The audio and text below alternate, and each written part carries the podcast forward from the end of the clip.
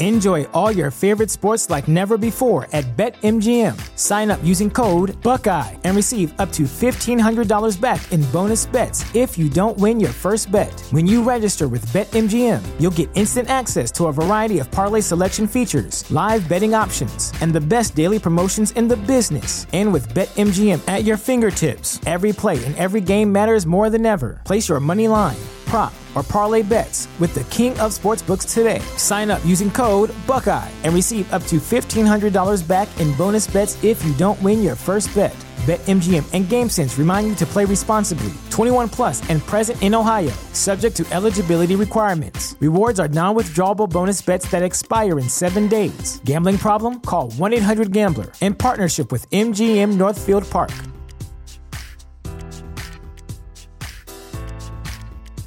You know how to book flights and hotels. All you're missing is a tool to plan the travel experiences you'll have once you arrive. That's why you need Viator. Book guided tours, excursions, and more in one place. There are over three hundred thousand travel experiences to choose from, so you can find something for everyone. And Viator offers free cancellation and twenty-four seven customer support for worry-free travel. Download the Viator app now and use code Viator ten for ten percent off your first booking in the app. Find travel experiences for you. Do more with Viator.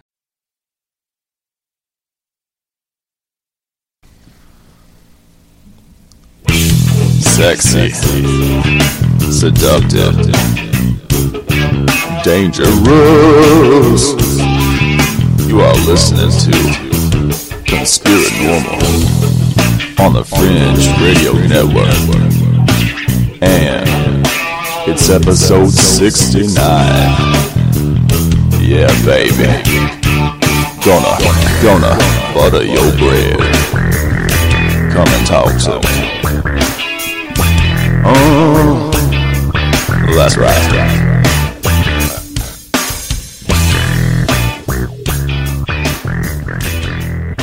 All right, welcome back to Conspiranormal. It's uh, as you just heard, is episode sixty-nine. Yeah, and, quite uh, a momentous uh, number for us. and and your your boy uh, is working on his funk voice. Oh yeah, you never absolutely. know when I'm going to start up that funk band. Well, you never know when you're going to need a funk vo- a funk voice. You know what I mean? Yeah. Oh yeah. Get it, get it.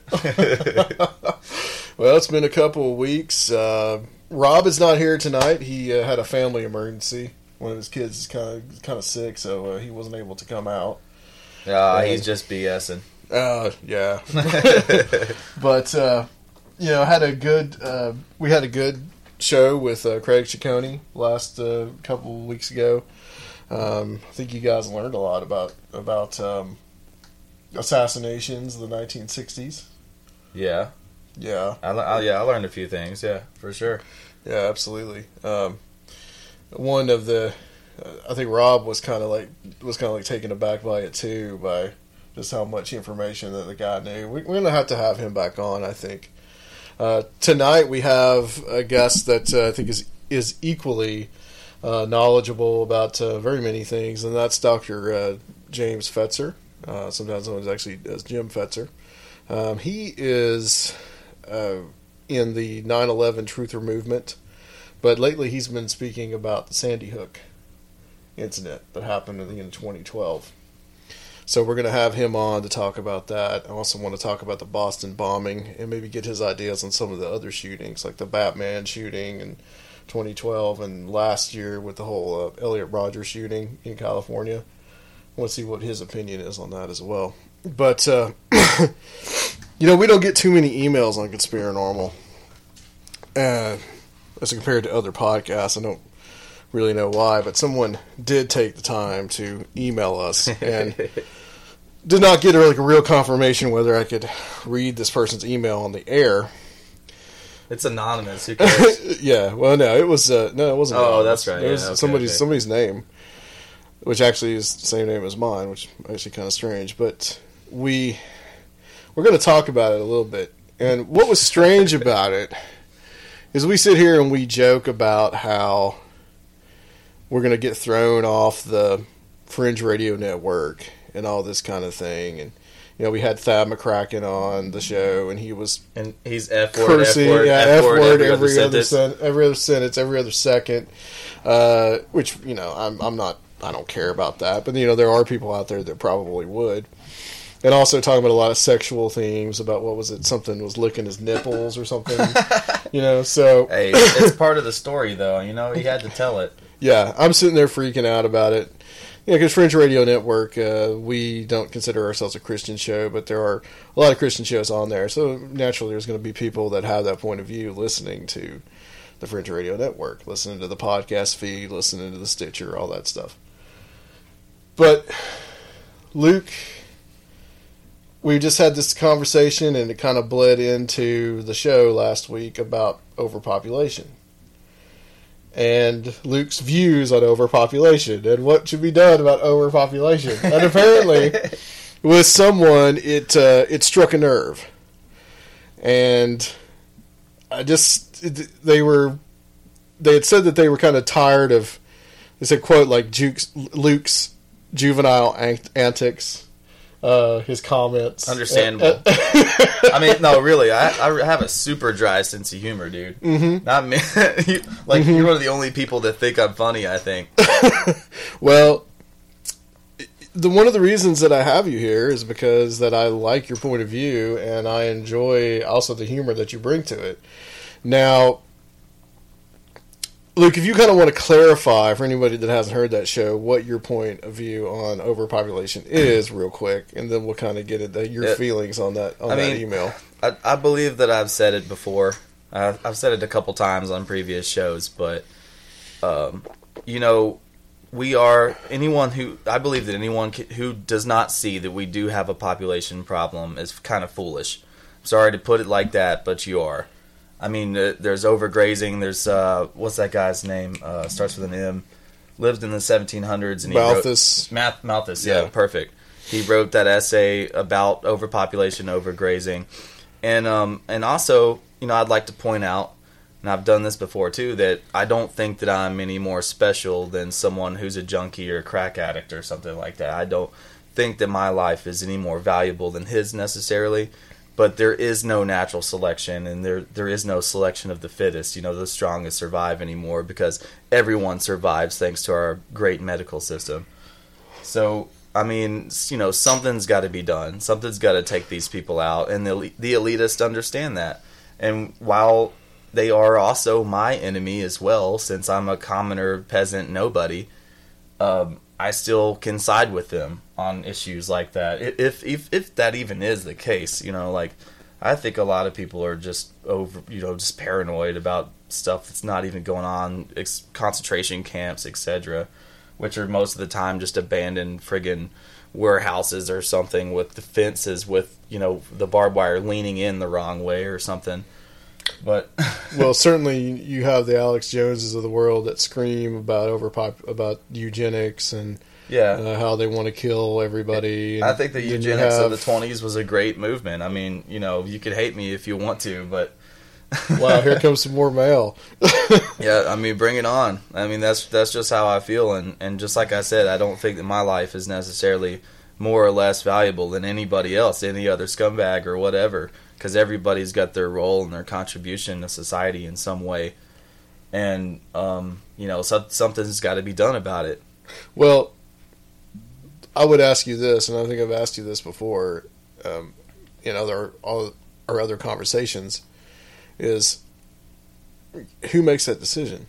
Who's going to make the decision on who lives and dies? Well, um, the the elitist uh, can try to. I mean, what it looks like, in my assumption, is that they're trying to take really underhanded ways to, you know, undermine the health of the public, but uh, they they could try, but usually the way it goes is that, you know, it's still it's still kind of some process of natural selection going on, and nowadays it has to do with just the intelligence of the individual, you know, because uh, every I mean I don't know if people have noticed, but people are the lifespan here in the life expectancy here in America has dropped a lot.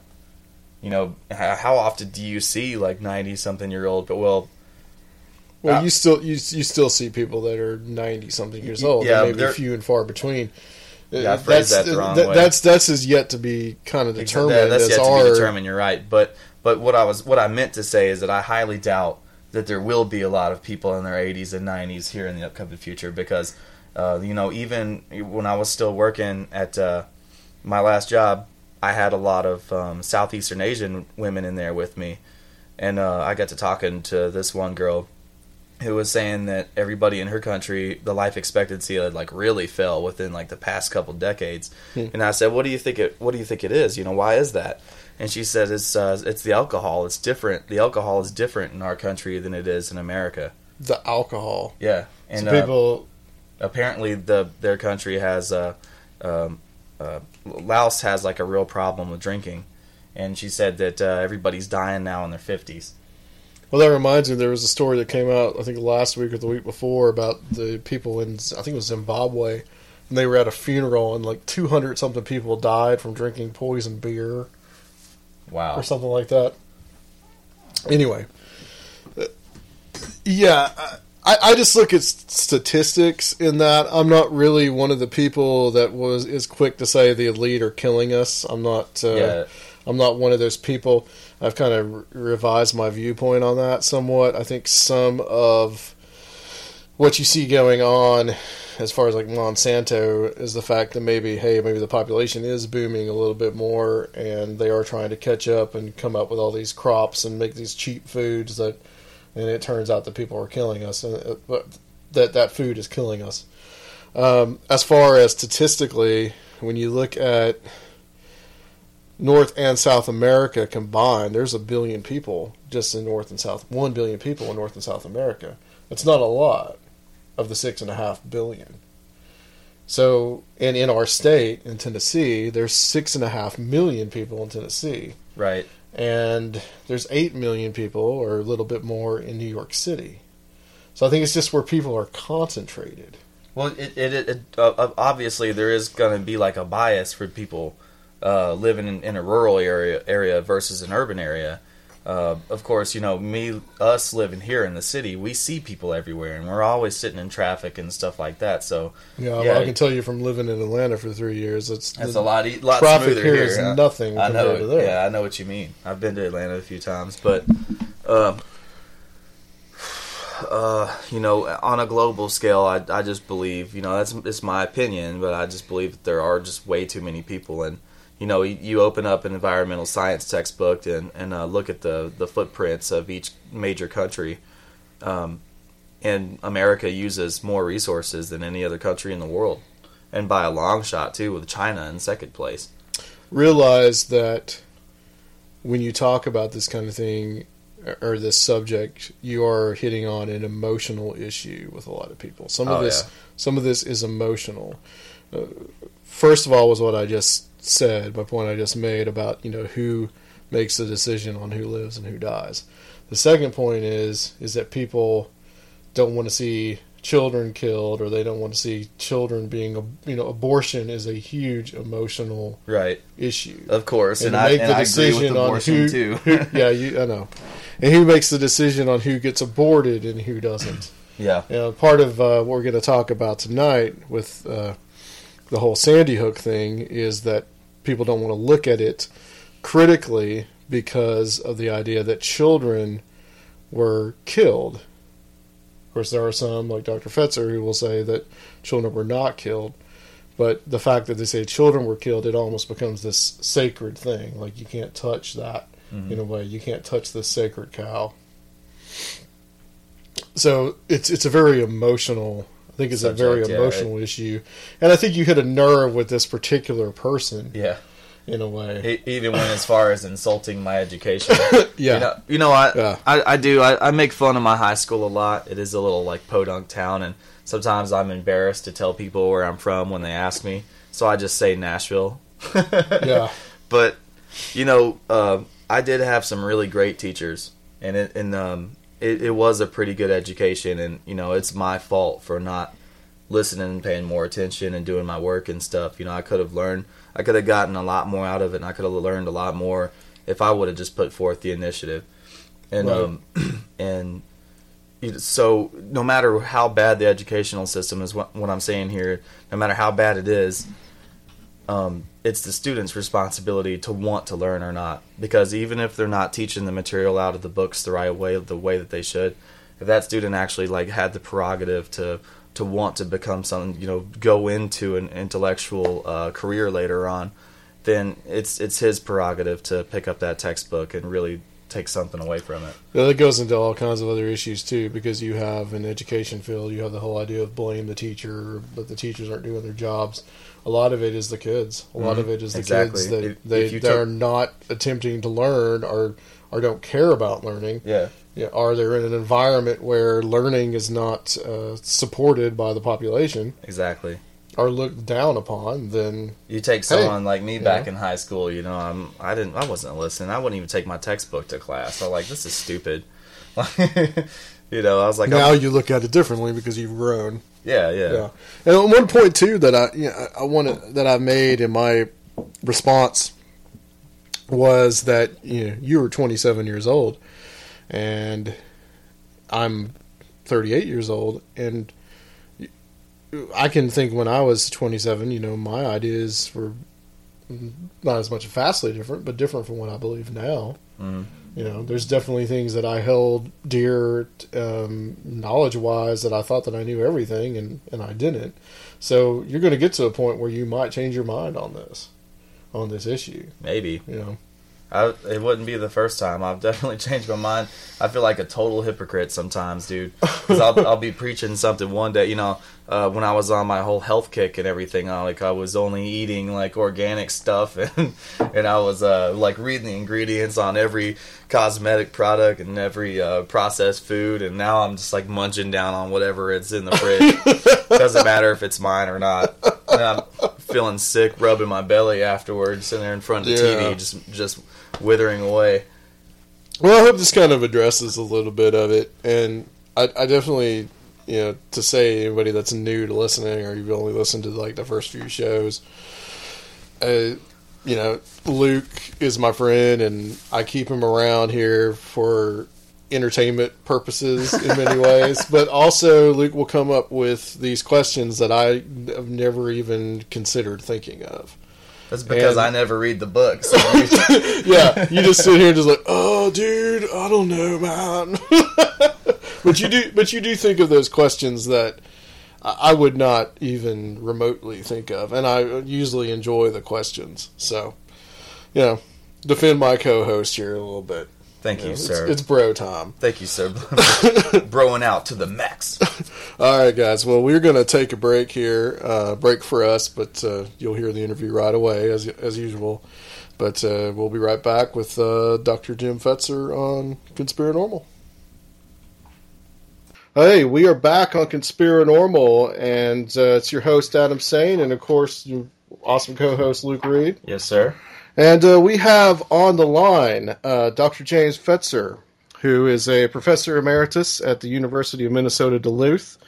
And the uh, it said in your uh, bio online, it's in the Department of Philosophy? Yes, yes. And uh, Doctor Fetzer is responsible for helping to start um, Scholars for nine eleven Truth, which is a a, a team that looks at uh, nine eleven uh, critically. Uh, challenges the official story. Uh, we're not going to talk about nine eleven as much tonight, as I want to get into a subject that we talked about a few times on the show, and that's the Sandy Hook subject, sure. which Luke isn't too much into anymore, but we'll try to get oh, him I, back into know, it. I, I was super interested at first. I'm, I'm sure that you will have something that will catch my attention, though. Right. I'm, yeah, looking well, forward to well, it. Well, let me just say a word about nine eleven before we move to Sandy Hook, which is that I founded Scholars for nine eleven Truth in December of two thousand five. I was the keynote speech, speaker at the American Scholars Conference that Alec Jones organized in Los Angeles yep. in mid two thousand six, and where four members of Scholars were the panel discussing the event, which Alex uh, mo- uh, moderated, that was filmed by C-SPAN and then run on the, uh, you know, seven or eight good times. I was flown to Athens that year in December to appear on a three and a half hour television program about nine eleven that was broadcast worldwide by satellite. I organized the first national conference for scholars here in Madison in two thousand seven, its first international conference in London in two thousand ten, its second international conference in Vancouver in two thousand twelve. I have many articles about uh, nine eleven uh, on Veterans Today, where you can find the archive of my articles, and there are probably close to one hundred, though not all of those are on nine eleven, but probably a couple of dozen, at veteranstoday.com slash author slash Fetzer. And in relation to the Vancouver hearings, if you go to w w w dot nine eleven vancouver hearings dot org, org, you'll find a layout and uh, most of the presentations uh, for that event there. So, you know, I've been very active in nine eleven for a very long time. Yeah, absolutely. Um, the nine eleven, that press conference, um, I watched that whole thing. I had it uh, downloaded onto my computer uh, from C-SPAN. Um, that was one of the most eye-opening and pretty life-changing uh, events for me watching that, um, that there were so many people that believed that nine eleven, that there was more to it than what we were being told. Yeah, that's where I, so, that's where I did the uh, top ten reasons the, the uh, alleged hijackers are fake. And there's also, in a way, uh, for Sandy Hook, there's a lot of reasons why, and, and, and you believe that Sandy Hook, that that was a, not necessarily a false flag event, but more of a false event. Oh, yeah, so, yeah. Let me give you the thumbnail sketch on Sandy Hook now. Absolutely. Uh, I, I, my first article published about Sandy Hook was, uh, oh, I don't know, within a week of the event, maybe even closer to it than that, where the information we had available at the time suggested there'd been a three-man hit team there, that a white van had been traced back to Greenwich Village to a Mossad safe house that was loaded with Nazi paraphernalia. And I published that with uh, Press T V and subsequently on Veterans Today. Uh, but I, the title somehow was introduced in the midst of all this, saying, you know, Israeli hit team slaughters children at Sandy Hook. Now, I was just yeah. I was just reporting the evidence available at the time and suggesting this may be what happened. I wasn't declaring it to be what happened. But in fact, you know, uh, Wikipedia, after I participated in a conference on academic freedom, Are There Limits to Inquiry, uh, J F K, nine eleven, and the Holocaust, butchered my Wikipedia entry and took out more than half of it that was with regard to all my research on J F K, nine eleven, Wellstone, Sandy Hook, Boston bombing, international affairs. They just gutted it. And I published about it in an article entitled, uh, well, well, the U R L uh, reads something like uh, Wikipedia flexes its uh, Zionist orientation again. Uh, though the uh, title, it, when you get there, will be uh, James H. Fetzer, uh, Wikipedia, the Free Encyclopedia, Busted.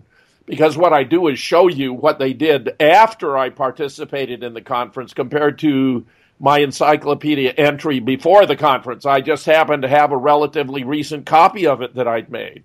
And you'll just see the atrocity here. People who think that Wikipedia is a reliable source for any information related to political events got to think twice. Uh, for example, I discovered long ago that they were giving a false, inaccurate history of Scholars for nine eleven Truth. I went online. You know how they say anyone can correct it?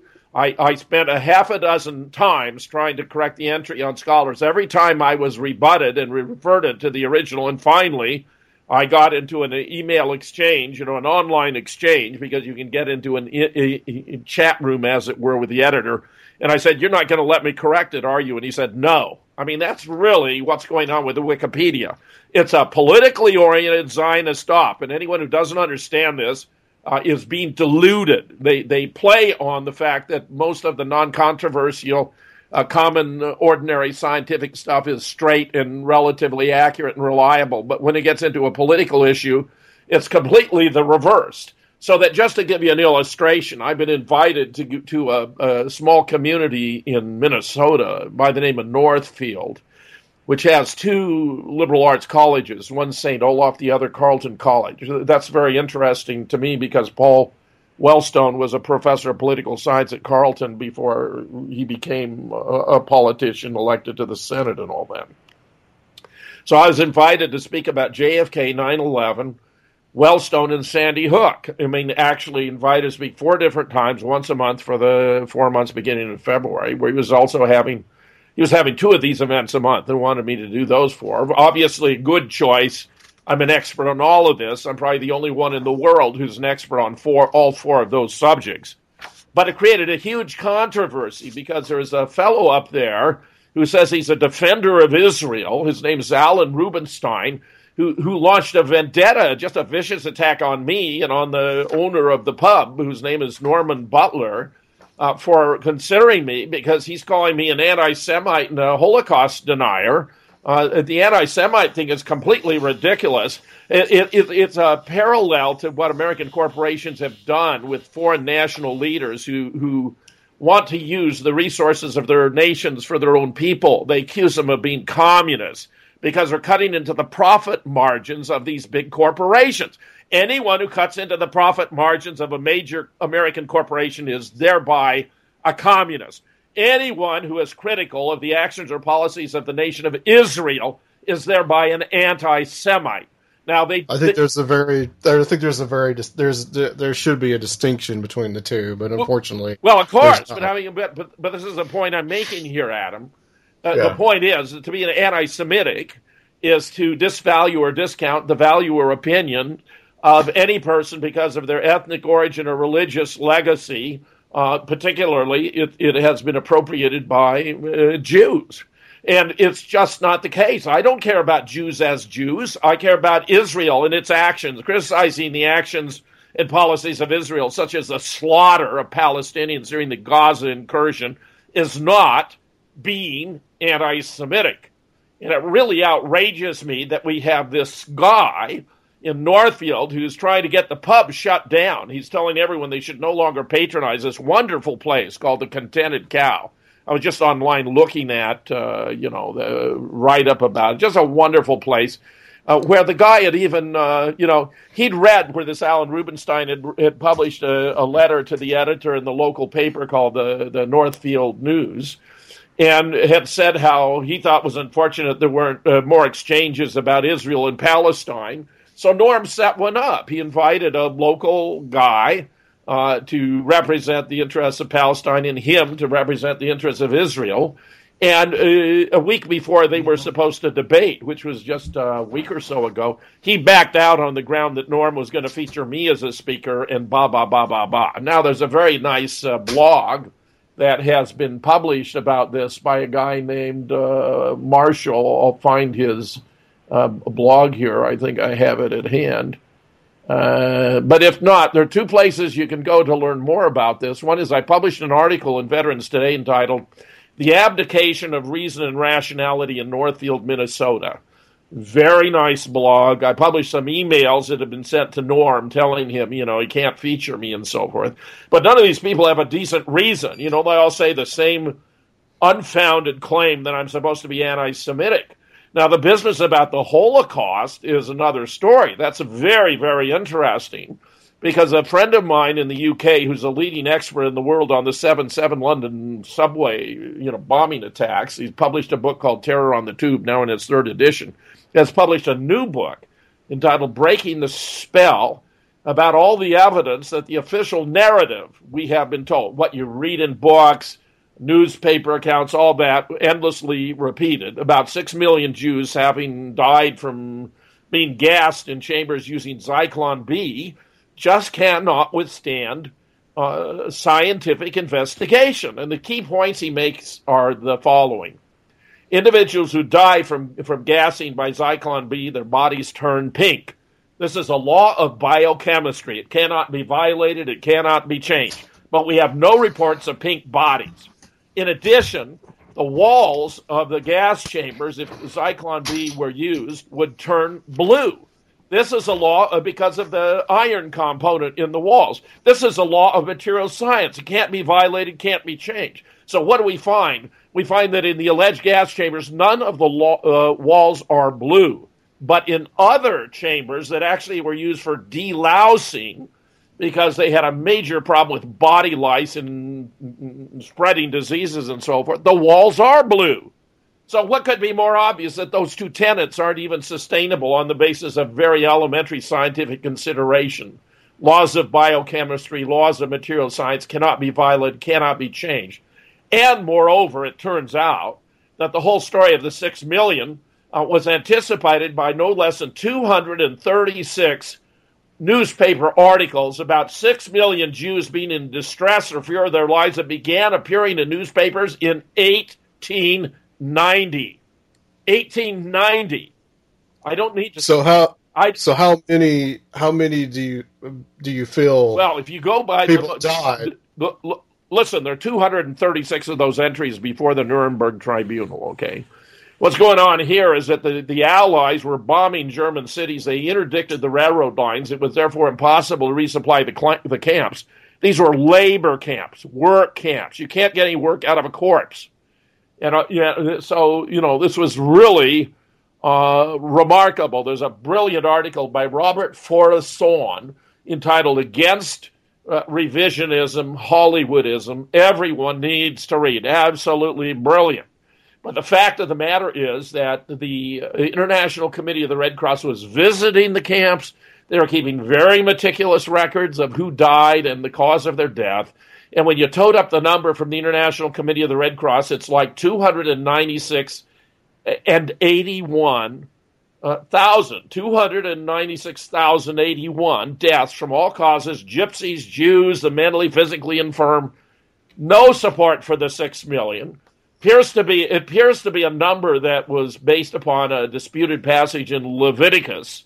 Genesis, Exodus, Leviticus, Numbers, Deuteronomy, the, this part of the Old Testament, that, that has been interpreted as saying that the Uh, the, the, the chosen people cannot return to the promised land until they're minus six million who have been consumed in the flames. So when they were trying to figure out how to, you know, divest, the, uh, vindicate the Allies from responsibility from all the deaths of Germans during their massive bombing, which, by the way, was a form of collective punishment of the German people for the actions of their leaders, which the Nuremberg Tribunal would declare to be a war crime, Uh, they foisted it off on Hitler.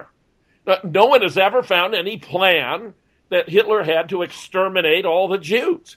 He he may have wanted to dislocate them. That's true. Millions of people died in World War Two. It was terrible, great atrocity, all kinds of territorial aggression and all that. It's just that this part of the narrative we are told is not true if we examine the evidence scientifically. So here he got this guy who's the defender of the faith attacking me and Norm, wanting to put him on out of business, not allow me to speak. I published on this now. I've already mentioned, you know, uh, two, two, there are two places. Not only do I have that article in Veterans Today, The Abdication of Reason and Responsibility in Northfield, but I have an article also about uh, Nick's research because he invited me to write the preface, the foreword to his book. And you can find that entitled The the Holocaust Narrative, Politics Trumps Science. Now, this place called the Contented Cow has also been the subject of uh, an article in the Northfield News, the local newspaper, a- and it has over one hundred comments, you, and you can read them on both sides. Uh, if you do a search on anything like um, uh, Contented Cow, Uh, speaker, bruise, controversy in Northfield, you'll get the article in the hundred. Uh, now, the reason I mention all this is that there's an awful lot of lack of open-mindedness, and some people there seem to be having a fainting spell over the fact I was going to speak about Sandy Hook. And yet we, okay. and yet the evidence for Sandy Hook is overwhelming. I mean, since that first article I published, at least thirty-three more articles. I'd say the total probably is up to about thirty-six articles I published on Sandy Hook. I've been working well, in collaboration. What are some of the? What are some of the? Uh, I'm getting there. I'm getting there. I've been working in collaboration with three other professors and literally dozens of independent researchers. What we have been able to establish includes the following: number one, okay. The school was closed by two thousand eight, and it appears the okay. reason was it was loaded with asbestos and other biohazards. How do we know? We have video inside and out. It's in decrepit condition. Uh, there's one e- exit, wooden exit, that has a steel bar sticking out from it where a little kid, this was a kindergarten through fourth grade school, would impale himself out. There's weeds. There, there you know, there's all kinds of stains, uh, ill repair. Inside, all kinds of storage throughout the building. They're not up to uh, legal requirements for Americans with Disability Act requirements. The parking area is not blue and white. There's no signage for the disabled. And when you look at photographs of the parking lot, all the vehicles in these two center rows uh, are p- pointed toward the school. But if you follow the directions for driving, you'd come in, you'd take a right, and then you'd curl around, and you'd be parking away from the school. It's this is an obvious sign, once you understand what's going on, that when they loaded in the cars, they just brought them in the simplest way in a big line, and they just filled them in, all pointed toward the school, didn't even think about it, the violation of the parking requirements. We also have photographs of the parking lot with no cars in it, and believe it or not, this may be the only parking lot in the world that has no oil stains. It's been so many years since it was used. So that huh. so that's okay. that's number one. All that is online. I published an article about it entitled "Sandy Hook Elementary School Closed in two thousand eight, a Stage in two thousand twelve," uh, and in other more recent articles, uh, you know, another ten reasons that Sandy Hook uh, uh, was a hoax. Uh, I reiterate it. Number two, there was therefore no evacuation. How do we know there was? Well, there were no students to evacuate. The school was closed. So we take the take the police reports about where the evacuation was taking place, where you'd find children at specific times in, in specific locations, and we have dash cam footage for those times and those locations. And guess what? No children, no evacuation. I mean, it's simply absurd. So I mean, and there's no evacuation because there were no children there. It was a closed school back in two thousand eight. It was used as a prop. Here's a third finding. So we have this iconic photograph of a string of some fifteen students being led by a policewoman that was put sent worldwide. This was on the front pages of every, virtually every newspaper in the whole world. It was. Yeah, I was going to ask you about yeah, that. Yeah, well, it was taken by uh, the Newtown Bee photographer Shannon Hicks. She's also an associate editor. Well, we found a second photograph taken from further back, and it turns out there are six or seven parents there watching this with their arms folded. It's not an emergency. The policewoman is even rearranging the children in the sequence to get a better shot. And in the background, there are two more parents that are just looking on as though they're lounging at the school massacre. I mean, th- Doctor Fetzer, was this even the same day that those pictures were taken? No, no, no. It looks as though it was, they were taken in advance. Wolfgang Halbig, the former Florida State trooper, school principal and nationally recognized school safety expert, uh, has told me that he now believes it was taken in October. Uh, there are obvious signs it wasn't taken on the same day. That day was a cold day. It was twenty-eight degrees and there was uh, snow on the ground, uh, or at least heavy frost. And there's no snow or frost. You see it, photographs of uh, automobiles. You can see their exhaust, you know, in the atmosphere yeah. because it was so cold. There's no exhaust coming from the children's mouths. They aren't wearing their coats, but that's been explained on the basis of the claim that, well, they were in a rush to get them out of the school, so they couldn't grab their coats. But it's all it's a fraud. And Shannon Hicks has now admitted, and I have a series of articles about this. One is entitled uh, Game, Set, Match. Uh, Sandy Hook was a hoax. I have another entitled Shannon Hicks Denies Taking Her Stage Photograph. I mean, this is shows such nerve. I mean, we have cast iron proof that this is a fabrication, and she's still standing fast. What else can she do, right? Otherwise, it gives the whole game away. But I publish in many places. If you look, uh, you know, uh, uh, when I have thirty-three articles, I don't remember, or thirty-six articles, the name of every one. But I tell you, you just got to go through my articles, and the proof is simply overwhelming. Now, number number four. Uh, we have uh, analyzed, I have gone through the form, uh, the final report on Sandy Hook by Danbury State's Attorney Stephen Sedinsky, and it, it's about forty pages long. He does not establish a causal nexus tying together the alleged shooter Adam Lanza with any of his victims, including his mother, whom he allegedly shot five times with a twenty-two caliber rifle in their home, or with any of the twenty children and six adults allegedly killed by the Bushmaster in, in, in the school. For example, In relation to the rifle at the Lanza home, Sedinsky reports that they found no fingerprints on the rifle, but they did find D N A on one of the shell casings that led back to an ex-convict from New Jersey. As I oh, that all by itself ought to blow the whole thing out of the water. Why, if this Adam Lanza was shooting his mother and going to go shoot up all these kids, would he bother to wipe his fingerprints off the rifle? As though that were not, as though that were not absurd enough. We have approximately right. one hundred fifty shells, I mean slugs, from the from the scene. And it reports in a very significant and striking footnote they were unable to match any of the one hundred fifty slugs to the weapon that was alleged to have fired them. But what that means is this, this report is a complete farce. From a forensic point of view, it doesn't prove a single thing, nothing at all. It has no value whatsoever. So, you know, Wolfgang has discovered, too, all kinds of other fraud and deception. We got this window in the front of the school. Adam Lanza is supposed to have shot his way in. Well, I'll tell you, this kid was supposed to be six foot tall and about one hundred twelve pounds, carrying all this gear to perform this yeah. massacre. He, I don't think even he could have got through that window, but but this is even more extraordinary. We have a dozen to sixteen Connecticut state troopers, all of whom claim they entered that way. Well, we have photographs inside and out. And from the out, okay, you got this hole in the window. Uh, but in the inside, you see there's the fresh glass on the ground. None of it is ground or pulverized into the mat, and the furniture isn't even moved around. So the idea that you'd have a dozen to sixteen Connecticut state troopers go through there is absurd. And as I pointed out, uh, I mean, the Three Stooges would have known better. You know, uh, Larry would have gone through to open the door to let in Joe and Mo. I mean, this is just stupid. And you have the Connecticut State Police sign- with signed affidavits swearing they did something that they obviously did not do. And yet you have the governor, you have the state police, you have the school board, you have this new commission. Uh, I have written to the Sandy Hook Commission, which has now recommended that no one have the right to have a weapon that holds more than ten rounds in the magazine. Uh, they say they don't care about whether it's constitutional or not. Well, I care about whether it's constitutional or not. Uh, uh, maybe Barack Obama, maybe Eric Holder, maybe Governor Malloy doesn't care because they're out to subvert the Constitution. One of the major reasons for this Sandy Hook thing was to create a cadre of these parents seemingly with impeccable credentials because they'd lost children in the school shooting and send them out as lobbyists for gun control all over the country. That's what's going on. This is the depth of deception to which the American government is sunk.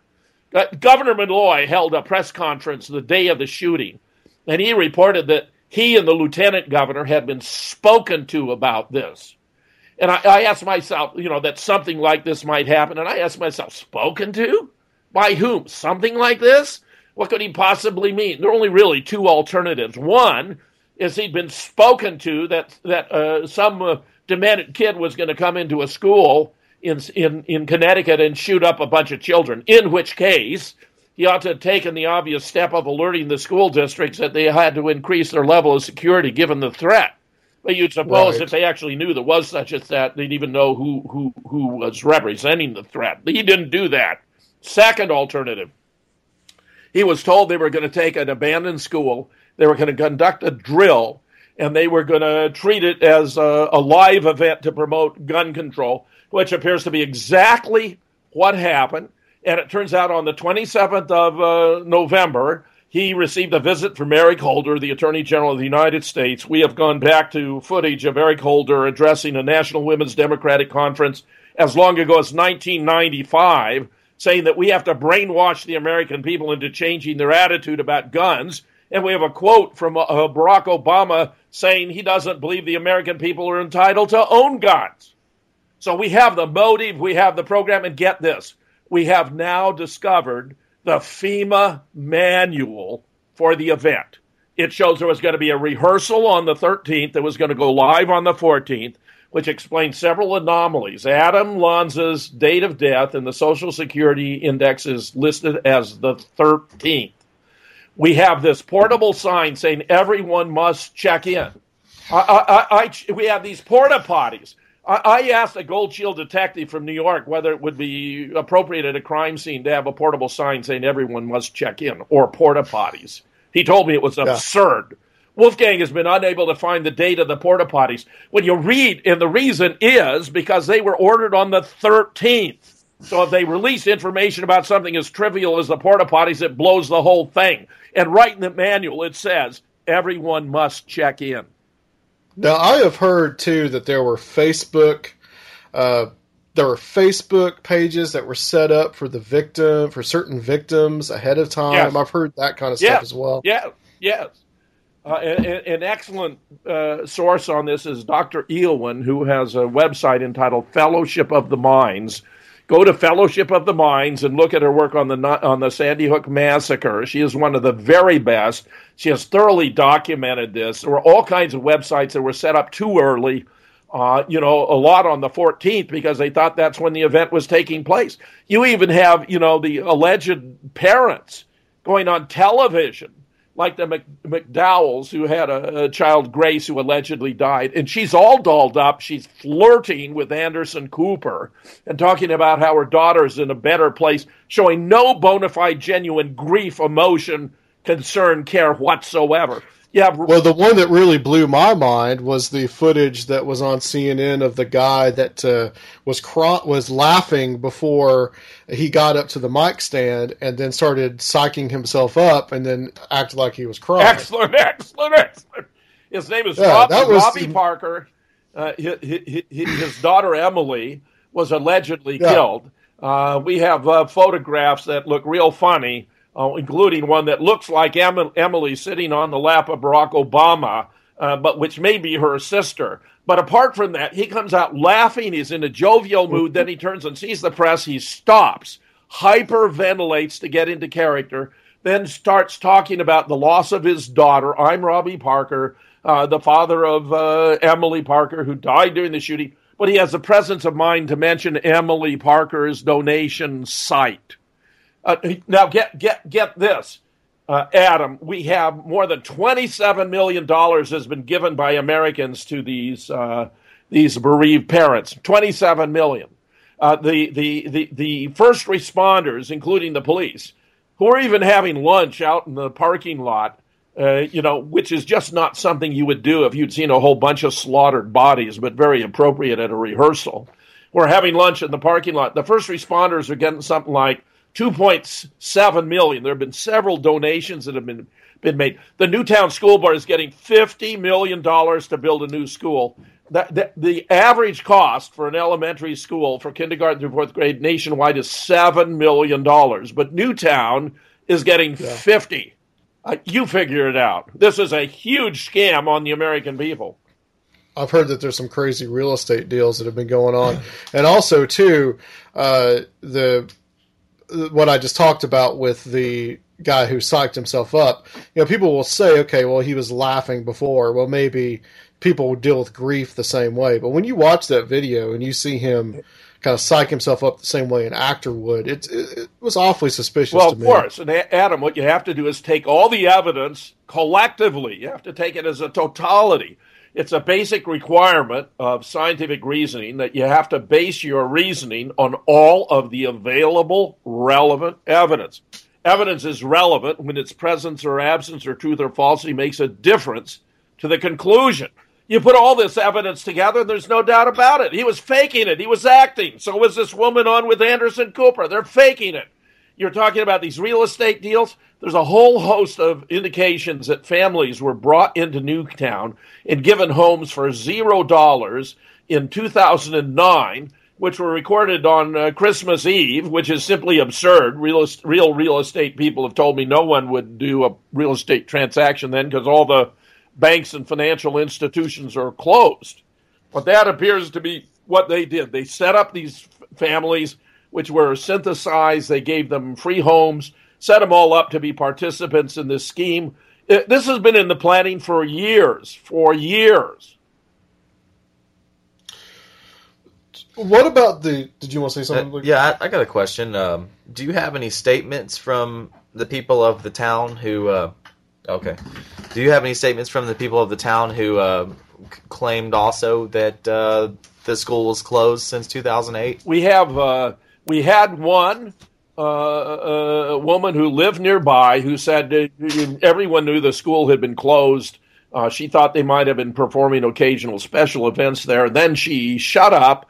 Uh, she may have been sent a national security letter from the F B I uh, directing her not to talk about this and, and not even to admit that she received such a letter. Something like this has been going on in the whole community. A lot of people know about it. You can't have a school like this closed and the people not know about it. But, right, because you know, I know I know that there was some intimidation going on, you know, af- right after, immediately after the event, uh, you know, the, uh, the um, law enforcement in the town told everyone not to mention anything on social networking, no, right. you know, on Facebook right. and everything. So, well, see, the whole community is in on it, and and the people who are honest people feel intimidated because who knows what's going to happen to them. A number of the key players, by the way, have disappeared or been murdered. The one guy involved in those real estate transactions just disappeared. The guy who was in charge of the investigation, Sandy Hook, committed suicide? I mean, what was he, uh, forty-nine, fifty-nine? There's a wonderful article by Tony Mead uh, that was published in James Tracy's memory hole blog dot com, talking about a whole host of uh, missing or dead or disappearing witnesses from, uh, related to Sandy Hook. It's it's it's disgusting. So we got a yeah. member of our research group by the name of William Shamley, is a filmmaker. He actually lives in New London, who's filed a lawsuit. He's actually got three of them, but I think he only was able to file one so far uh, for a trillion dollars against the media for having been complicit in this. It's a brilliant idea because the, you can't get away with these things unless you have media complicity. In fact, I have a new article about Sandy Hook, uh, the Boston bombing, and the Charlie Hebdo online entitled Media Complicit, Complicit and Indispensable to False Flag Success. Everyone in your audience, if they look at nothing else I cite here, wants to look at that article, Media Complicit uh, and Indispensable to False Flag Success, because they'll know already how we how we know that these all three of these were were staged events, all three of them. Right.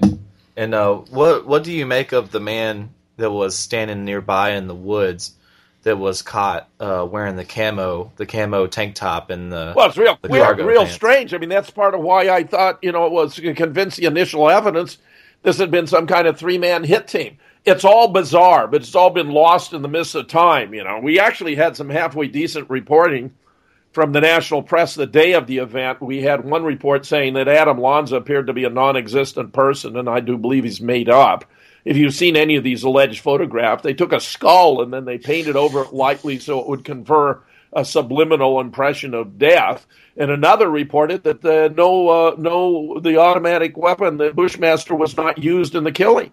Uh, the, the body was found with two handguns, and the, the Bushmaster was elsewhere. But I tell you, when you have one hundred fifty slugs as a sample, the improbability that none of them would match the weapon that fired them is is approximately zero. I mean, this is just absurd.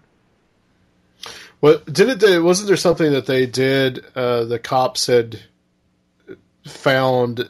I think they had found like a a bunch of weapons inside the, the supposed car, and then well, there was, there was a lot of confusion. There was a shotgun in the car. Now, now this is no. interesting. One of the latest reports, and I think I only got it today. Uh, shows that in relation to that blown-out window that it doesn't appear to have been done with the Bushmaster, but by a shotgun. Uh, there's a special kind of shotgun slug that you can use to do things like that, to break out a window. And the evidence they report is, if you look from the inside on the left, there's a kind of a magazine rack. But if you look at the back of the magazine rack, it's got a distribution of holes in it that would be consistent with a fragmenting shotgun shell having passed through there. Now, I want to spend more time on that, but that seems to be another indication this whole thing's a fraud. But when you have a dozen or more Connecticut state troopers giving sworn affidavits with, with, that are completely inconsistent with the evidence, something is terribly wrong. And I, I've already observed even the Three Stooges would have done better. You know, what always bothered me was the fact that apparently the parents were not able to see the children's bodies. They apparently were, sh- what we were told was that they were shown pictures of the children's bodies. Yes, yes, yes. As far as I'm aware, now, you know, some of the stuff I get from movies, but obviously, you know, you, people, I do know someone that has gone to see a body Uh, and right and recognize it's, them. It's their right. Yeah, yeah. It's, yes, they're right. As a parent, you would think so. And that was just absolutely bizarre. It yeah, made yeah. no sense at all. Yeah, preposterous. Now, what we have that corroborates that is there was no surge of E M Ts into the building.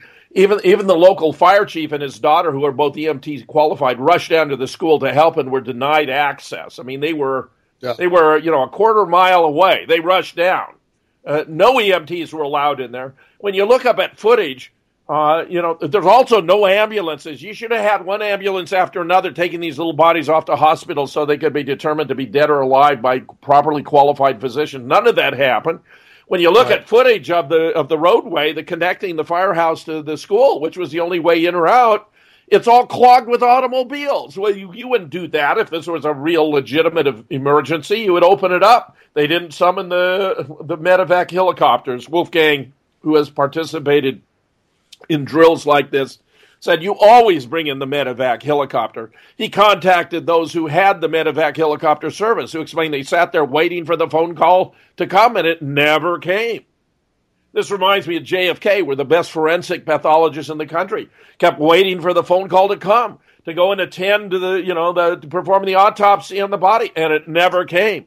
They had to have two incompetent doofuses who actually altered the body, enlarged the throat, took a cranial saw to his skull to enlarge the wound to make it look like something that had occurred by from a shot from behind. I mean, it's disgusting what the government has done to the American people and lied about it. Huge, huge lies. I'm not talking about some little mamby-pamby, you know, uh, the, the guy who claims he was at the bar with his buddy instead of seeing his girlfriend. I'm talking about huge events that have induced trauma and fear into the public's mind. This act at Sandy Hook was an act of terror. Terrorism is actions that are designed to instill fear into a population to make it more amenable to a political agenda. That is what Obama and Holder and Malloy and the Connecticut State Police and FEMA, remember, we have the manual, brought us at Sandy Hook. It was an act of terrorism perpetrated by the American government on the American people. And after Sandy Hook, they even said that if anyone disagreed with the official story, that uh, those people were going to, if you posted online, they were going to arrest you. Like, they even had the power to yes, do it. Yes, I know. This is Lieutenant Vance, uh, who said, who was in charge and said, anyone who doubts our story is going to be prosecuted. So here you have Wolfgang Halbig, himself a former Florida state trooper. He's sending uh, Freedom of Information FOIA requests. He's not getting any responses. He's making phone calls to agencies. Why? He wants to learn what happened so he can explain to the school districts he's advised as a nationally recognized safety expert what steps to take to make sure it doesn't happen to them. And the next thing he knows, he's got two local homicide detectives on his doorstep in a gated community in Florida telling him that they're there on behalf of the Connecticut State Police, and if he continues to make these inquiries, they're going to prosecute him. uh, this is so blatant. Yeah. Adam, it's so blatant. It's so disgusting. Uh, this is what the United States of America has been reduced to. Take the Boston bombing, okay?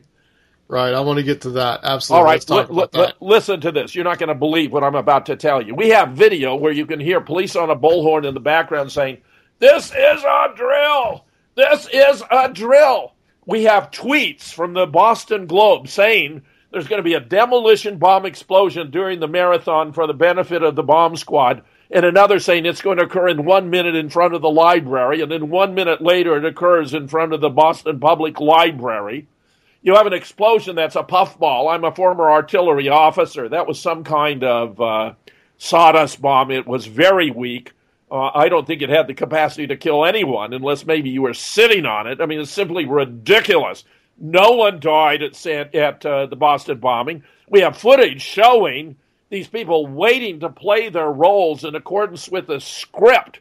We have this guy lying on the ground allegedly having had his legs just blown off, but there's no blood spurting. In fact, there's no blood there at all. You can't have these kind of events taking place and there be no blood present. The blood only shows up later, and it's it's fake blood. It's Hollywood blood. It's reddish orange, and it doesn't go away. Real blood oxidizes, turns dark brown. You look more carefully at the guy with his legs blown off, who has, we have come to know as a, by the name Jeff Bauman. And there's a guy in a hoodie right beside him who's attempting to helping him to attach a false prosthesis with a bone extension to be more horrific. You know, so when the public sees that bone extension, they go, "Oh my God!" They don't notice there's no blood there, that there's a complete fraud and fakery. Uh, when Stella Trimbe, who is a member of the Senate in New Hampshire, pointed out that she thought it was a fakery and this guy was an actor because there was no blood there, uh, the legislature in New Hampshire held a vote to condemn her, and she she retired from the Senate. I had a huge involvement with a big paper up there because they ran a story about it and, and generated a discussion thread, uh, which I published under the title uh, Boston Bombing, New Hampshire versus Jim Fetzer. But, you know, I discussed, for example, it, it, th- this guy, okay, blown off his legs. What you do with that is you keep him horizontal flat. You know, you don't raise him because gravity will help the blood drain out. If he bleeds for a minute, he'll be unconscious. For two, he'll be dead. Instead, they put him in a, yeah, a wheelchair. Massive loss of blood. Yeah. yeah. Instead, they put him in a wheelchair and rushed him away. And would you believe that the vibrations were so great that it actually caused a false prosthesis to fall off, and they had to stop and reattach it? And there's a tall guy in a cowboy hat running along beside him with a, a rag very, very loosely uh, around his leg as though it's supposed to be a tourniquet. Uh, this guy in the cowboy hat, if you go back in the footage, you see he's standing around, waiting, waiting, waiting for his time to enter the scene in accordance with a script. We now have a Hollywood producer-director by the name of Nathan Folks who has identified that guy as an actor he cast in one of his own films, and what is going on is called hyper-realistic filming, where they try to make it as realistic as possible for the benefit of, for example, inexperienced combat troops, so they'll see what they might encounter in the real deal. And he said it's right. obvious that this was not, was fakery because in a real filming there wouldn't be cuts. But in the footage we've got, there are cuts. And get this, believe it or not, there are uh, there are scenes that show Steven Spielberg involved in the evacuation. Steven Spielberg. You can find it online. Just say images of Steven Spielberg at the Boston bombing. This wasn't labeled a Steven Spielberg production, but it appears to have been one. And I discussed this with Dennis Camino, with whom I've co-authored numerous articles about these phony attacks. And he said, well, Spielberg was probably constrained by his budget. He might have had only a million bucks. So he did the best of what he could with it. But I asked Nathan, I said, we got these images of Steven Spielberg there. And he says, I know, he says, all of Hollywood knows. I can't believe someone of his stature would involve himself this way, but the whole film community knows. You know, there's definitely a link between the entertainment com- entertainment industry and uh, the C I A and the F B I. There's, well, in this case, it's, it, it, it, it's FEMA and the Department of Homeland Security, but that was staged yeah. in order to subvert the fo- Fourth Amendment. Uh, by bringing in a, a military force. This also violates what's known as posse comitatus and the eighteen eighty-seven statute that precludes using the military to perform police function. They were going house to house, evicting people from their homes without any warrant. This was unreasonable search and seizure. Uh, you had Mayor Bloomberg. Uh, well, you had you had Chuck Hagel, uh, then Secretary of Defense, saying he thinks we have to revisit posse comitatus. You had the mayor of New York City, who was a huge anti, anti-gun guy, uh, Bloomberg, saying, I think we have to revisit the Constitution. This is how it's being done. Big lies perpetrated on the American people to deprive us of our rights under the Constitution. It is disgusting. These people are all traitors to the United States. They're playing big roles here. It's, it's as disgusting as it gets. And I say again, look, if, if, you, if you don't believe me, go to that article I mentioned, Media Complicit and Indispensable to False Flag Success, and you can see Steven Spielberg on the scene right there at the top. I, I have- yeah, Luke's pulled up some pictures right now on his phone, actually. Uh, y- you know, one of the things that blew my mind, and also to go back to the to the martial law that they were doing, that they were actually shut down that whole section of Boston just to look for a guy that was hiding in a boat.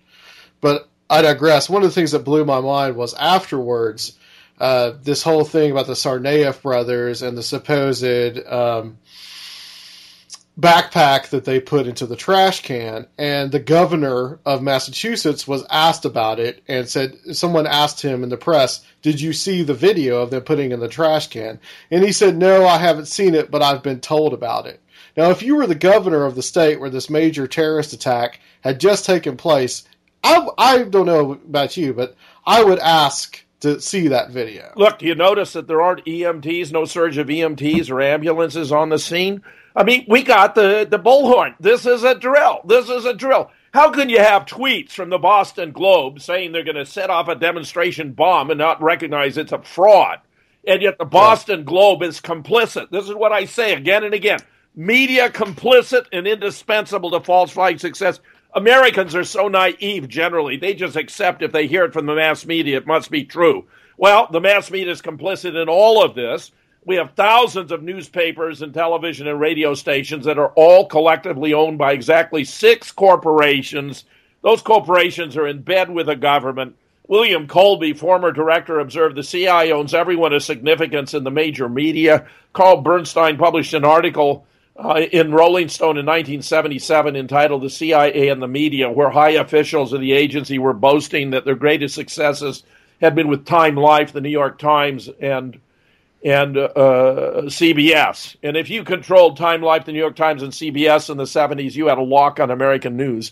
Now, the alternative media was so good about Sandy Hook that they had discovered the real perps, who were these Kraft International. This is a private army like Blackwater personnel who were wearing khaki trousers, black jackets, black baseball cap with a skull insignia, where the motto of Kraft is violence does solve problems. We have This was the Boston bombing, and Boston. Also Kraft. Wasn't, weren't they associated with Chris Kyle, who is in the news right now because of the movie? The American Sniper movie. Yeah, I'm going to go see that movie to see exactly what's going on there, but I believe that's correct. Yes, yeah. yes. Chris Kyle was connected with Kraft. Now, we have photographs of two of these Kraft guys heading toward the location. One has a backpack, a black backpack with a white square on it. The backpack that blows up is a black backpack with a white square on it. He's rushing away, no longer with the black backpack with a white square on it. Uh, the two backpacks that went off, neither of them looked like the backpacks that the Tsarnaev brothers were wearing.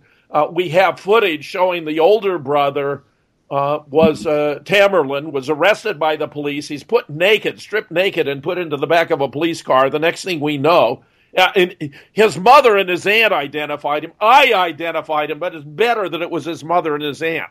Put in this police car. The next thing we know, he's lying dead on a on a table. He's got a huge gash in his side. His face is black and blue, and we have a witness reporting she saw them drive over him repeatedly in an S U V, probably his own car.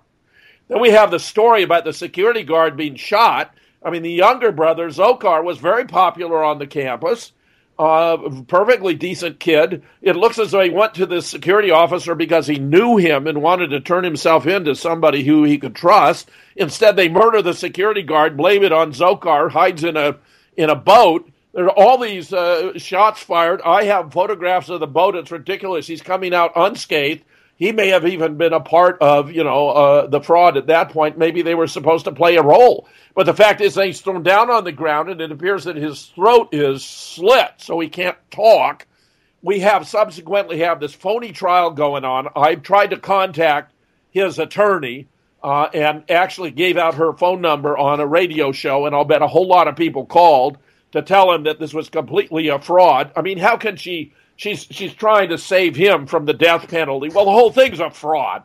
What could be better than show show the tweets from the Boston Globe? You get him off that simply. Show him the tweets. Run the video. This is a drill. This is a drill. I mean, this is absurd. Eh, completely absurd. It shows a complete, utter corruption of the American system of justice. There is no justice. This is all phony, fraud, fake, complete rubbish. Complete rubbish. Oh, I, I've had a theory about the Boston bombing for a while now about the possibility that, you know, the F B I has been going around and really targeting Muslim kids and sending in a provocateur that goes, and this actually happened just a few couple of weeks ago, uh, that this kid was the American kid that uh, converted to Islam, and he... He had been with uh, someone that was a, actually working for the F B I, and they were uh, pushing him to make these statements and to threaten to bomb the White House and all this kind of thing. This has gone on for a long time with the F B I. uh, setting these guys up and giving them fake materials and then swooping in at the last moment and, and saving the day. And I've always kind of felt that there was something with the Sarnaev brothers in that vein, yeah. that the F B I had maybe set them up, and the possibility that maybe the brother, the older brother, had outsmarted them and maybe planted a real bomb. Or they well, may have been in tandem with what you're with what you're saying. Well, get this: they went down to Florida to question a friend of the brothers. I was going to bring that five, up. Yeah, yeah, five or six F B I, and then and most of them left, and the one remaining claimed that he was attacked by the by the friend and shot him five or six times. I mean, that's a great way of eliminating a witness who isn't being cooperative. Right. I'm telling exactly. you. Exactly. Uh, The the the the uh, subcommittee of the Department of Home uh, the of the Senate Committee on Homeland Security released a report on three October two thousand twelve, based upon its review of six hundred eighty reports from fusion centers from all over the country, where fusion centers merge federal, state, and local anti-terrorist activity, gathered between two thousand nine and two thousand ten. And would you believe, Adam, in those six hundred eighty reports, they found not one, not a single example of domestic terrorist activity? Zip, zero, nada, none, nil. Ridiculous. There is no domestic terrorist activity. They're faking it. They're, they're trying yeah. to draw people in, just as you're describing. The F B I has become a major perpetrator of fraud on the American people. They, they aren't solving crimes. They're committing them. And they're eliminating witnesses. I mean, this is grotesque. I wanted to ask you, too, about two, a couple other events. Uh, the Aurora shooting in twenty twelve, uh, the Batman shooter, the Dark Knight, and one that I don't know a lot of people are familiar with. It kind of made a lot of news at the time, and that's the Elliot Rodger, uh, the guy that shot a bunch of people in Isla Vista, California. And that one was odd as well, because you had some very strange and contradictory statements from the police yeah. where they were saying, well, first of all, supposedly this kid was in a car and he was shooting, and he was driving and shooting at the same time, which, yeah, uh, it's all, it's, you know. Uh, these are both ridiculous on multiple grounds. My colleague, Dennis Camino, whom I mentioned previously, authored an article about it worth checking out entitled "The Nexus of Tyranny: Tucson, Aurora, and Sandy Hook," because he believes yeah. even the Tucson shooting was a fake thing, because you had the, the alleged victim on a uh, being taken away, and there's no blood. There's no blood. Uh, I believe the actual target there was a judge uh, who had to be taken out for whatever reason. But, uh, you know, uh, others would be better to address these. I'll say uh, enough of what I have seen about them suggests to me they were also fraudulent. Dennis would be great. I think he'd make a great interview for you. I'll let you know how to get a hold of him. Okay. Uh, you know, the the Elliot Rodger thing is interesting as well, because it fits in with this narrative. Uh, supposedly this kid, well, he was or he wasn't. Uh, he he did or he didn't have Asperger's syndrome. Uh, Adam Lanza had Asperger's syndrome, right? His father was the assistant director on the first Hunger Games movie. Yes. Well, where is the author of the Hunger Games? Sandy Hook. Sandy Hook, Connecticut. Let me say something about the Asperger business. It's a, it affects motor control and coordination. You have these bizarre stories about Adam Lanza that are utterly beyond belief. How he did some uh, some dance dance thing for twenty-four hours, ridiculous. How he was shooting all these kids with his high ki- kill-to-target ratio. Uh, I, as a former Marine Corps officer who used to supervise recruit training, uh, the expert that Sophia Smallstorm used for the monologue with which she begins her wonderful study, Unraveling Sandy Hook, uh, another expert, uh, Mark S. Mann, who was interviewed by Joyce Riley on the Power Hour, who's actually from Connecticut, we all have attested that this is impossible shooting by this guy. The whole thing is completely fabricated. It has no substance to it whatsoever. We even have the manual. It was a drill on the thirteenth. It went live on the fourteenth. Everything about it is phony, fraudulent. And I say again, anyone who wants to understand Sandy Hook or the Boston bombing or, or uh, uh, uh, Charlie Hebdo, Uh, just go to the single article I mentioned to get your eyes open, entitled "Media Complicit and Indispensable to False Flag Success." You won't believe what you're going to see and read. Yeah. Um, there are so many false flag cases, and and we had another episode uh, one time that was fully uh, dedicated to false flag terror, and you know, throughout the episodes, it's it's really opened my eyes. Listen, uh, listen to this; you're going to love it. Uh, okay. Kevin Barrett, with whom I have done many events, we first met in Chicago when the first national nine eleven event took place. Uh, but he also lives in Wisconsin, and we've done ten or twelve, maybe more events together. And I, uh, we had a long-running radio show a year and a half on Genesis entitled The Dynamic Duo, because I had five days, but I wanted to do only three. So he did Monday, Friday, I did Tuesday, Wednesday, Thursday, called The Dynamic Duo. There's even a book published about it out there with the same title, The Dynamic Duo, by a brilliant guy named Mike Palachak from uh, Duluth, who just thought that what we were doing was attempting to, you know, inform the people about the truth about these matters, comparable to the White Rose in Germany at the time, where they were, you know, wiped out, shot, hung, and all that, which we w- would like to believe is not going to be our fate.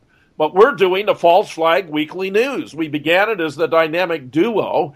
We've been doing it for about five months now. You want to track down, but we've redesignated it because the focus is really, there's so much, many of these taking place.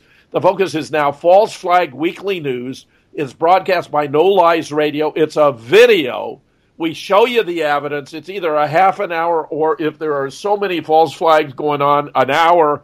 Uh, we have a tremendous positive response to what we're doing. Some people say it's their only, the only news source they trust. False Flag Weekly News with Kevin Barrett, Jim Fetzer. Go online, do a search, you'll find it on No Lies Radio, and just start working your way back. We discuss all these things in spades. Let me ask you real quick, Doctor Fetzer, about some of the connections, especially with uh, Dark Knight and the Hunger Games. Is that, is that a, do you think that there's a symbolism there, or do you think that that is more of a, as we were talking about, this connection between intelligence agency and, and you know, Hollywood I entertainment? I think these things are riddled with symbolism. There are all kinds of involvement. It may be that the Masons are playing an important role behind the scene. There's a major Masonic lodge uh, in the immediate vicinity of the Sandy Hook Elementary School, and it's been pointed out to me more than once that the, you know, the Masons are highly secretive, uh, that they're promoting. You know, Obama, now on the sixteenth of January, uh, two thousand thirteen, this is, uh, you know, this is only a, a month and a couple of days after the alleged shooting on the fourteenth of December of the year before, signed some twenty-three executive orders affecting gun control in the country and a new program for mental health in the elementary and public school system, and for new forms of drug therapy. In other words, by the stroke of a pen, he's initiating a new billion-dollar industry, and he, he, uh, I've had multiple reports that this is going to include chipping. They're going to instill, you know, electronic chips in the children, so the government will know where you are every day, every moment of your entire life, from birth to death. That's the objective here. It's disgusting, and Obama is a part and parcel of this. Completely disgusting. And I believed in the man when he was a candidate for president the first time. I thought his background yeah. with the law, Harvard Law, made him the perfect guy to get our country back on a firm constitutional footing. I sent him a one hundred dollars five times, and it wasn't the same one hundred dollars. I want a refund. You know what I think about Obama is I think that he just comes from the same um, – the same class of people. And I think his mother was probably all C I A. His grandfather, I believe, was involved with the C I A and the O S S in World War Two. It's the same roster. I'm not going to dispute you because the information I have supports what you're saying. And I just want to add how much I appreciate coming on the show with you. I will give you a, a way to get in contact with Dennis. And if you want to do it again, I'll be glad to come back with you, the two of you, anytime you like. Yeah, absolutely. Right on. Uh, I know that you got to go, but uh, it's been very enlightening, and I thank you for coming on. And if you can hold on the line for us, we're going to close this uh, close this out. But uh, yes, we'll be right back on Conspiranormal. You got it. All right, welcome back to Conspiranormal. Um, here we are. That was a very interesting interview with Doctor Jim Fetzer. Yeah, I've been uh, putting ticks on your um counter, man. Uh, okay, yeah, ticks on my um counter. Your uh counter, yeah, you're you're up in the hundreds in this show. No, I, maybe about two hundred. I don't feel like I haven't said um too much. No, I'm trying you're, to, you're getting better. I'm trying to get away from the verbal crutches. You're getting, but but then again, you know, but then again, who cares about the naysayers? Yeah, who cares? Um, damn, did it again. Anyway, thought that was a very interesting interview. A lot of good information. The stuff about the Holocaust at the beginning was quite unexpected to me. That was something I didn't think we were going to get to really talk about, and it just kind of came out of nowhere. I, I want some way. More pissed off emails. Bring them on. Yeah, bring on, bring on the pissed off emails.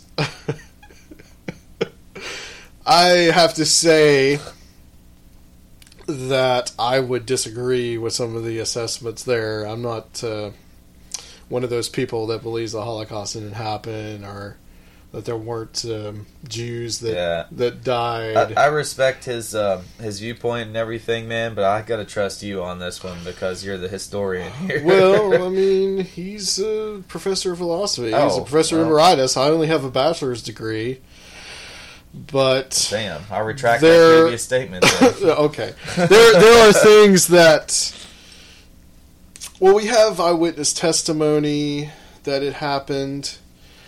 We have the entire transcript of the Wannsee Conference, which was yeah. took place in the beginning of nineteen forty-two. Yep, that's what I was going to say. Different, exactly, where different uh, Nazi leadership got together and pretty much planned it out.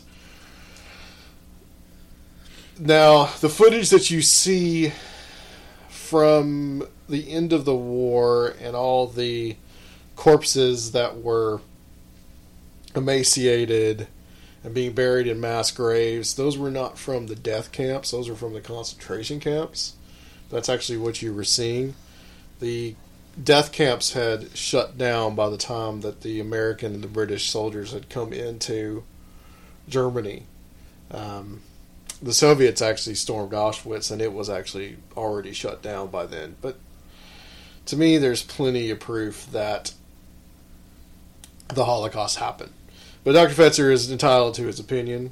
Um, I find it interesting, to say the least. And I'm one of the things that does bother me about Holocaust denial is that there are people that are out there that are that are Holocaust deniers, and that they're actually in some ways persecuted by the government by the governments that they're in, as if the idea that you have you, you you have free speech in this country, you have free speech in other countries, but they're not allowed to voice their opinion. And no matter how distasteful that opinion may be, I still think that it should be should be voiced.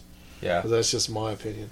Now, what he was saying about Israel, of people calling him anti-Semitic because he's against what Israel does in Gaza and in the West Bank against the Palestinians. Um, it is possible to be anti-Israel or anti-Zionist and not be anti-Semitic. You're just anti-American. Yeah. Anti-America. You should support Israel. And I don't even know what the heck they're doing over there, but I support them.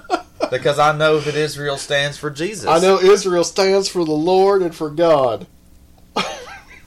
I really don't know what's... I have no clue what's going on. Yeah. yeah, we should do... We, we could do like a whole show on that, man. Just like an entire history lesson. God. Just bore you to tears. You, you tried to explain the whole, like, um, uh, fight over the Gaza Strip and stuff like that throughout the years. And uh, I still cannot... You're still confused? I'm still so... I'm, yeah, you still I'm don't totally get it. lost.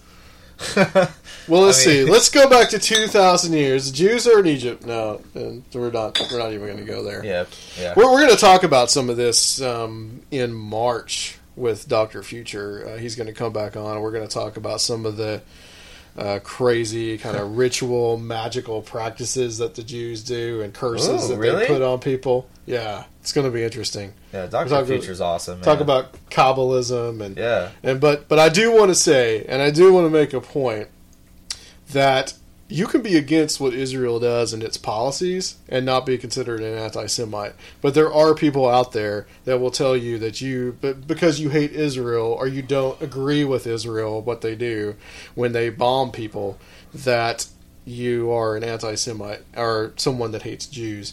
And that's not true. I don't buy that. But I'm not someone that uh, would consider like a Holocaust denier. Well, you know, I believe the Holocaust happened. It happened like, as it was said that is that it happened. This is a little stretch of topic right here, dude. But how many Jews have you even met in your life? Like, I don't know about you. Well, I mean, a few. I, I never even say. I, n- I never even meet any Jews. Well, when like, my when I was young, my mother uh, worked at a place called the Jewish Center. And so I met plenty of people that were oh, Jewish. Okay. See, me, like here, here in Nashville, well, in my life, like we're also in the South, and there's not a lot of people that are. There are people that are Jewish in the South, but there's not not, yeah, not a huge population. Not, I've only met like you know just a little handful of people that, throughout my entire yeah. life that is, that even told me they were Jewish. Right. But I want to read a story here. Uh, we don't read stories too often, but I thought this one was interesting. I wanted to get Luke's idea on this one, and I'm trying to go um, this is uh, from twin cities dot com. Twin Cities being Saint Paul, Minneapolis. I'm trying to go to a news source that's not something like InfoWars or Alex Jones, but this does have to do with a little bit with Alex Jones. A couple and their child were killed in an apparent murder-suicide in Apple Valley, police said Sunday. The three this is in Minnesota. The three bodies were found Saturday in their Rambler home on Ramsdale Drive after Apple Valley police were called about one p.m. Police would not identify the victims Sunday. A neighbor who discovered the bodies said they were David Crowley, twenty-nine, his twenty-eight-year-old wife, Comel, and their five-year-old daughter, Rainey. The neighbor, Colin Prochnow, said he had a passing acquaintance with the family. His wife, Judy, said our grandkids would go over and play with their daughter. It isn't known exactly when the three died, but the Prochnows believe it was near Christmas. That's when they stopped seeing signs of life in the house. I assume they had gone somewhere for Christmas, said Colin Prochnow. The neighbors became suspicious last week when they noticed the same lights on in the home day and night. Colin Prochnow decided to check on them Saturday. As he approached the front door, he noticed Christmas presents sitting unopened on the doorstep. He peered into the house and saw three bodies and a handgun on the floor, and then called police. According to police radio messages recorded by Minnesota Police Clips dot com, police reported finding the obviously deceased bodies on the first door of the home along with a very angry dog. That dog looked thin and was already skinny to begin with, Prochnow said. According to David Crowley's LinkedIn profile, he served in the U S Army. After five years, I had had enough and left to pursue filmmaking, the profile says. Crowley, who attended the Minnesota School of Business, wrote and directed a movie, Gray State.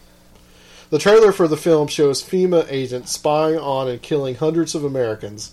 The tagline for the film is, "The Second American Revolution May Not Be Remembered." YouTube videos show him promoting the film at several events, including at a Ron Paul rally in Florida in twenty twelve. Twin Cities actor Charles Hubel starred in the trailer for Gray State, which appears to appeal to conspiracy theorists.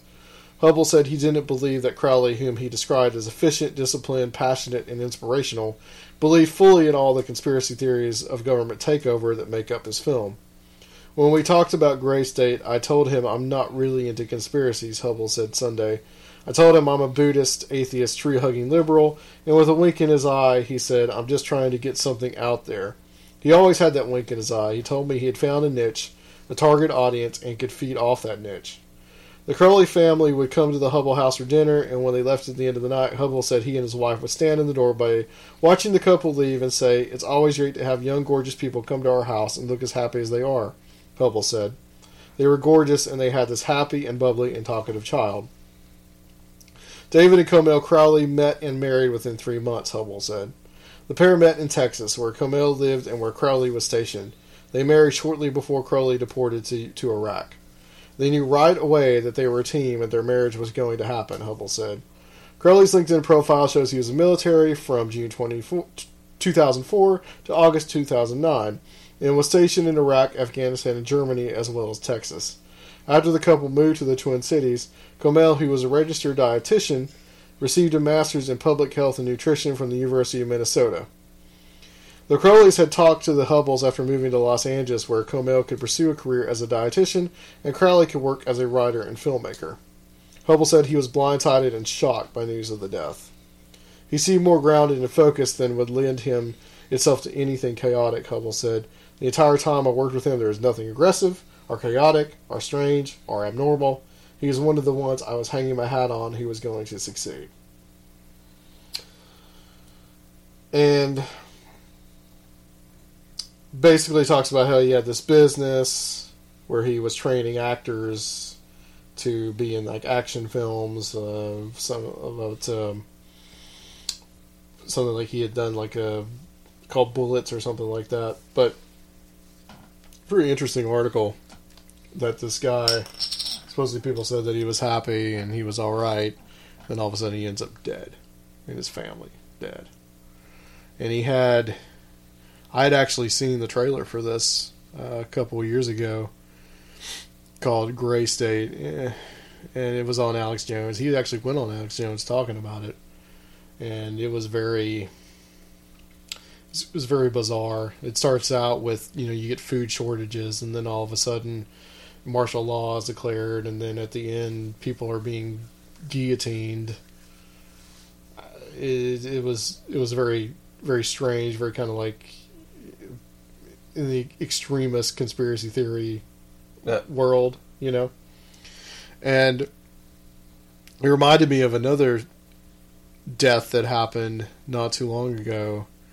I believe this was in Arizona a couple of years ago. That this guy that was. He had been part of some drug trafficking operations in the nineteen eighties. And he was a nine eleven truther, and he was about to expose some people about... Uh, supposedly he was going to expose some people about nine eleven. And then he had also apparently had shot himself, shot his daughter, shot his two, shot his wife, shot his son and his daughter, and shot the dog. The dog, too? Yeah. Like the dog's going to reveal his but in this, But in this case, the dog... was alive. So, my question to you, Luke, is do you think that this guy in Minnesota, do you think he killed himself, killed his family, or do you think there's something else foul uh, play involved? You know, with, um, there, it, there's an overwhelming amount of uh, media out there that uh, people are coming out with these days, You're, the truthers that you speak of, you know, like they're coming out with so much media, it's just overwhelming, and there's just no possible way in my mind that any kind of internet agency or any kind of media agencies could could cover up every bit of uh, the literature and, and uh, video that's coming out these days. There's no way. Yeah. So um, for one particular person to get spied on, picked on, unless, you know, they really knew something secretive, uh, and you said that it's out too, right? Gray, Gray State. Is, well, there he he made a trailer. Oh, it's just a trailer yeah. then. Oh, okay. He made a trailer, and he was working on it as a kind of docudrama. So, I mean, what I think is that we need to just watch it.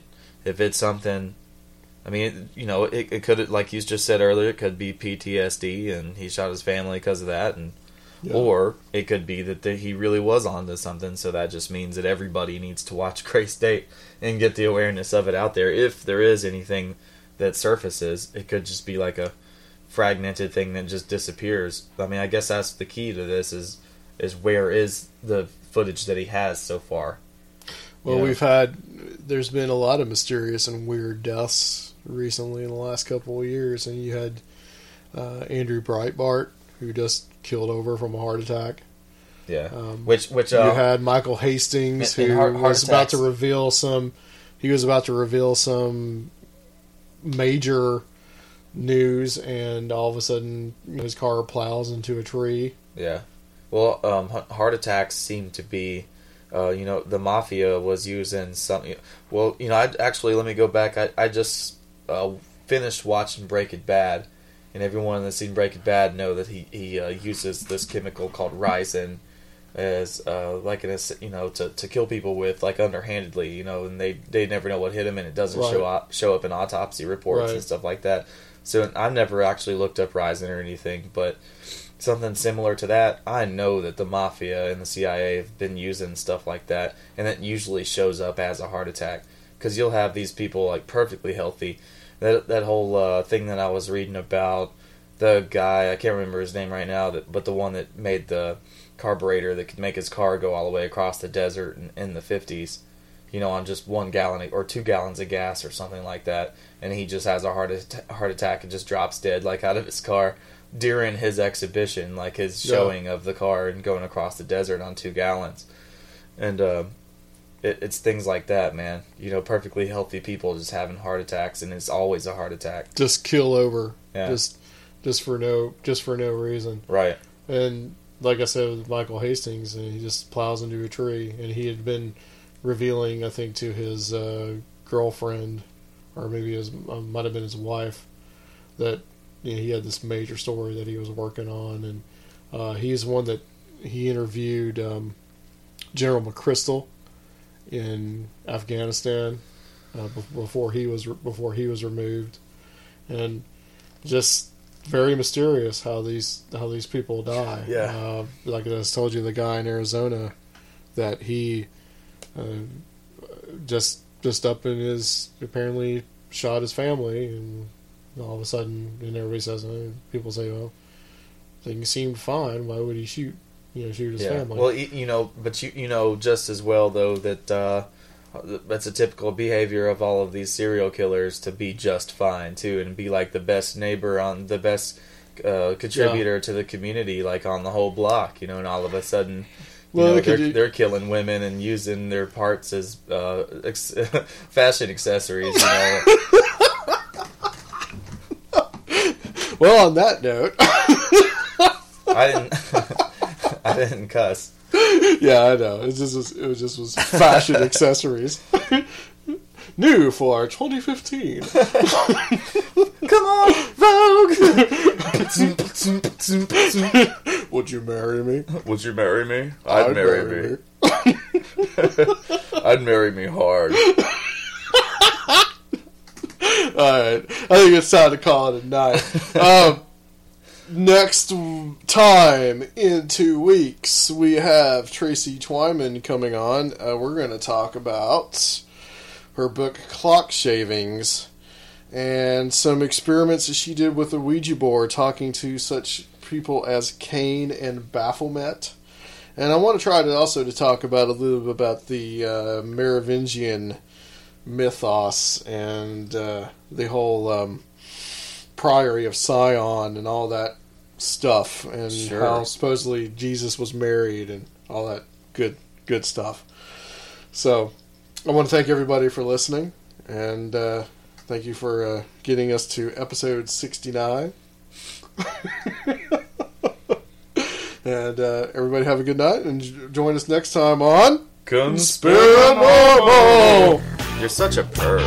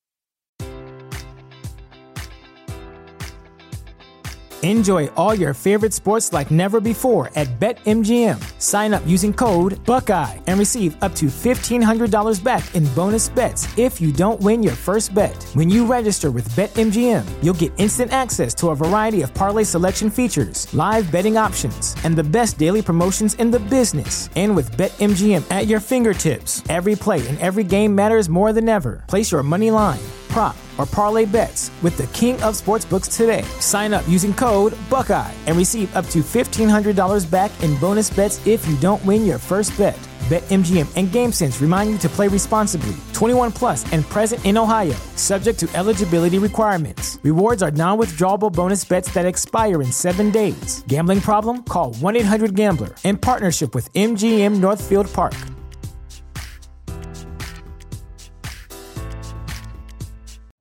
You know how to book flights and hotels. All you're missing is a tool to plan the travel experiences you'll have once you arrive. That's why you need Viator. Book guided tours, activities, excursions, and more in one place to make your trip truly unforgettable. Viator has over three hundred thousand travel experiences to choose from. Everything from simple tours to extreme adventures and all the niche, interesting stuff in between. So you can plan something that everyone you're traveling with will enjoy. Real traveler reviews give the inside scoop from people who've already been on the experiences you're considering, so you can plan with confidence. Free cancellation helps you plan for the unexpected, and twenty-four seven customer support means you can travel worry-free. Download the Viator app now and use code Viator ten for ten percent off your first booking in the app. Find travel experiences for you. Do more with Viator.